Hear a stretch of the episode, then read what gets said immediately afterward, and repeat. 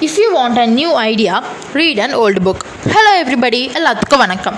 This is neutral socialist I am Sridevi Vijayakumar அதாவது நேற்று என்ன பார்த்தோம் அப்படின்னா திங்க் லைக் அ ஒரு துறவியை போல் சிந்திப்பது எப்படி அப்படிங்கிற ஒரு புக்கிலேருந்து ஆத்தர் ஜெயஸ்ரீ நம்மளுக்கு என்ன சொல்ல வராரு? அவரோட ஐடியாலஜி என்ன? அவர் மாங்க் பற்றி வச்சுருந்த அபிப்பிராயம் எப்படி இருந்துச்சு? அது எப்படி மாறுச்சு? அது எல்லாத்தையும் பார்த்தோம். இப்போது அதோட கண்டினியூஷனாக பார்க்க போகிறோம் அதாவது நேற்று நம்ம பார்த்த மாதிரி ஆத்தருக்கு நம்ம மாங்க்ஸ் மேலே ஒரு நல்ல அபிப்பிராயம் நல்ல இம்ப்ரெஷன் வர ஆரம்பிச்சிருச்சு. நிறையவே அவரை பார்த்து இன்ஸ்பயர் ஆனாங்க. அதுக்கப்புறம் இந்த கௌரவ் தாஸ் அப்படிங்கிற மாங்கை பார்த்து அவர் ரொம்ப இன்ஸ்பயர் இருக்கார். இவங்க எப்படி இப்படி இருக்காங்க? இப்படி இவ்வளோ ஹாப்பியாக இருக்காங்க? அப்படி சிந்திச்சுட்டு இருந்தபோது அப்போ தான் அவருக்கு அதுக்கு பின்னாடி இருந்த சயின்ஸ் வந்து தெரிய வந்திருக்கு. அதாவது இரண்டாயிரத்தி இரண்டில் டிபெட்டன் மாங்க் ஒருத்தர் அவரோட பேர் யோகி மிங்யூர் ரிப்பான்சி அவர் என்ன பண்ணியிருக்காருனா காட்மண்டு நேபாளை சுற்றி ட்ராவல் பண்ணியிருக்காரு அப்போது ஒரு யூனிவர்சிட்டியை சேர்ந்த ரிசர்ச்சர்ஸ் சயின்டிஸ்ட் என்ன பண்ணியிருக்காருன்னா அவர் மெடிடேஷன் பண்ணும்பொழுது அவரோட தலையில் ஒரு ஷோவர் கேப் வச்சுருக்காங்க. அதாவது ஒரு இஇஜி டிவைஸ் அதில் கிட்டத்தட்ட இரநூத்தி ஐம்பது டைனி ஒயர்ஸ் கனெக்ட் ஆகிருந்துச்சு அந்த ஒயர்ஸ் வந்து சென்சாரில் கனெக்ட் ஆகி அவரோட தலையில் இருக்க ஸ்கால்ப்ஸில் அதை கனெக்ட் பண்ணியிருந்தாங்க. அப்போது நம்மளோட மாங்க் வந்து என்ன பண்ணிட்டு இருந்தார் அப்படின்னா மெடிடேஷன் பண்ண ஆரம்பிச்சிட்டார். அதை வந்து இவங்க ப்ரோட்டோகால் மூலமாக வாட்ச் பண்ணிகிட்ருக்காங்க ஒரு நிமிஷம் மெடிடேட் பண்ணணும். தேர்ட்டி செகண்ட்ஸ் ரெஸ்பிட் இருக்கணும். அந்த மாதிரி இவர் நாலு தடவை பண்ணி முடிச்சிட்டாரு. ஆனால் இஏஜி டிவைஸில் வந்து ஒரு சடன் ஷேக் இருந்துச்சு. ஒரு மேசிவ் ஷேக் இருந்துச்சு.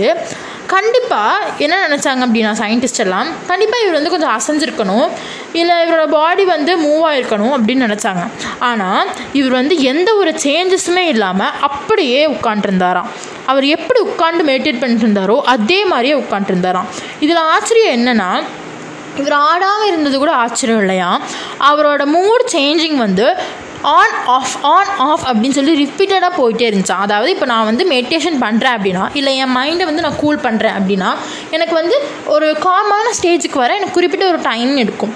என்னோடய டிஸ்ட்ராக்ஷனெல்லாம் எல்லாத்தையும் விளக்க எனக்கு கொஞ்சம் டைம் எடுக்கும். ஆனால் அவருக்கு அந்த டைம் எடுக்கவே இல்லையா? மெடிடேஷன் பண்ணணுன்னா கரெக்டாக அந்த மெடிடேஷன் மூடுக்கு வந்துடுறாராம்.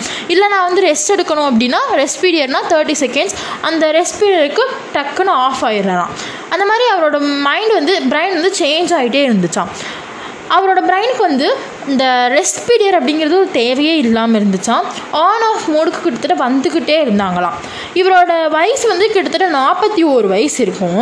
ஆனால் இவரோட பிரெயினை வந்து சயின்டிஸ்ட் எல்லாம் செக் பண்ணி பார்த்தப்போ இவருக்கு பத்து வயசு பையனோட பிரெயின் இரு பிரெயின் இருக்கிற மாதிரி இருந்திருக்கான் இவரோட பிரெயின் அது மட்டும் இல்லாமல் புத்திஸ்ட் மாங்க் ஒருத்தர் அவரை வந்து ரிசர்ச் பண்ணும்போது அவரோட பிரெயின் ரிசர்ச் பண்ணும்போது வேர்ல்ட்ஸ் ஹாப்பியஸ்ட் மேனே இவர் தான் அப்படின்னு சொல்லி ரிசர்ச் ரிசர்ச்சர்ஸ் எல்லாம் அஷ்யூம் பண்ணியிருக்காங்க ஏன் அப்படின்னு பார்த்தா அவரோட பிரைனில் காமா வேவ்ஸ் வந்து ரொம்பவே ஹையஸ்ட் லெவலில் இருந்துச்சான் அந்த காமா வேவ்ஸ்னால ஓ இவரோட அட்டென்ஷன் இவரோட மெமரி பவர் இவரோட லேர்னிங் ஸ்கில் இவரோட ஹாப்பினஸ் எல்லாமே பீக் லெவலில் இருந்துச்சான் இவரை மட்டும் இல்லை இவரை மாதிரியே இருபத்தி ரெண்டு இருபத்தி ஒரு மார்க்ஸ் டெஸ்ட் பண்ணியிருக்காங்க.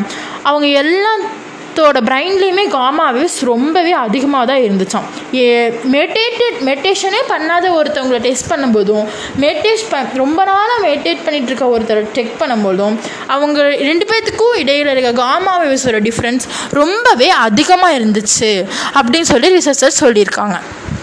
இப்போது நான் வந்து ஒரு பேஸ்கெட் பால் பிளேயர் நல்ல பேஸ்கெட் பால் பிளேயர் ஆகணும். நான் பேஸ்கெட் பாலில் சாதிக்கணும் அப்படின்னா நான் மைக்கேல் ஜோர்டனை பற்றி தெரிஞ்சுக்கணும். இல்லை இல்லை நான் வந்து இன்னோவேட்டிவான நல்ல பர்சனாக வரணும். நல்ல எல்லாத்துக்கும் தெரிஞ்ச ஒரு பர்சனாக வரணும் அப்படின்னா நான் எலன் மாஸ்க்கு பற்றி தெரிஞ்சுக்கணும். இல்லவே இல்லை எனக்கு வந்து பீஸ் காம்னஸ் என் வாழ்க்கையோட அர்த்தம் நான் ஹாப்பியாக இருந்தால் மட்டும் போதும் அப்படின்னா நீங்கள் கண்டிப்பாக வர வேண்டியது இங்கே தான் துறவி தான் துறவியை பற்றி நீங்கள் தெரிஞ்சுக்கணும். அதில் வந்து துறவிகள் தான் மிகவும் எக்ஸ்பர்ட் அப்படின்னு சொல்லிட்டு யார் சொல்கிறா நம்மளோட ஜெயஷெட்டி சொல்கிறாரு ஓகேவா இப்போது துறவிகள்லாம் பார்த்தீங்கன்னா கோபம் கிரிட்டிசிசம்ஸ் பெயின் அனக்சிட்டி ஈகோ இதெல்லாம் நல்லாவே டீல் பண்ணுவாங்க. அவங்களுக்கு அதெல்லாம் இருக்கவே இருக்காதான். அவங்க வந்து வாழ்க்கையோட அர்த்தம் என்ன அப்படிங்கிறத நல்லா தெரிஞ்சுக்கிட்டு உணர்ந்து வாழ்கிறவங்களா அவங்க.